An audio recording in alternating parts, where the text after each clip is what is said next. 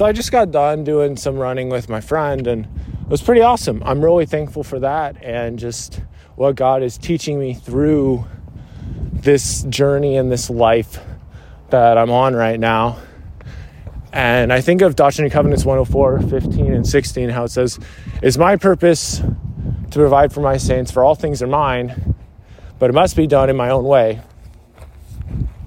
I have been praying for a running partner, somebody I could run with, somebody that could push me, and God has answered that in the form of my cousin Noah, and now with this uh, neighbor friend that I've just started running with who recently got here. And I'm like, wow, this is crazy. This person just bloop, popped in my life. So the question is not, is God going to provide? The question is, are you going to appreciate what He provides in answer to your prayer, especially when it's something that you're like, uh, what? like, this isn't really how I would have done this. And that's just the point. Like, God has bigger plans than we do. God has a mind that stretches from eternity to eternity, kind of thing. Like, He knows what's best for us. So, it's just been on my mind.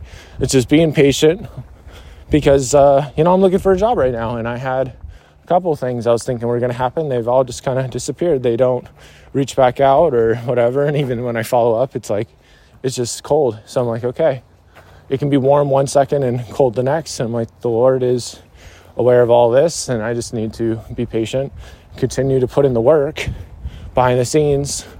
So I'm ready in any moment. That's the thing. Be ready at any moment to do something else. You know, like I just ran four miles with my friend and I'm ready for, you know, some like another run or something like that if it was needed, if it was required.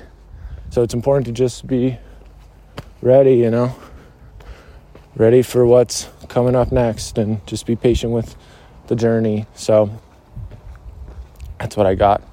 Remember to pick up flecks of gold because those will shine for you today, tomorrow, and forever.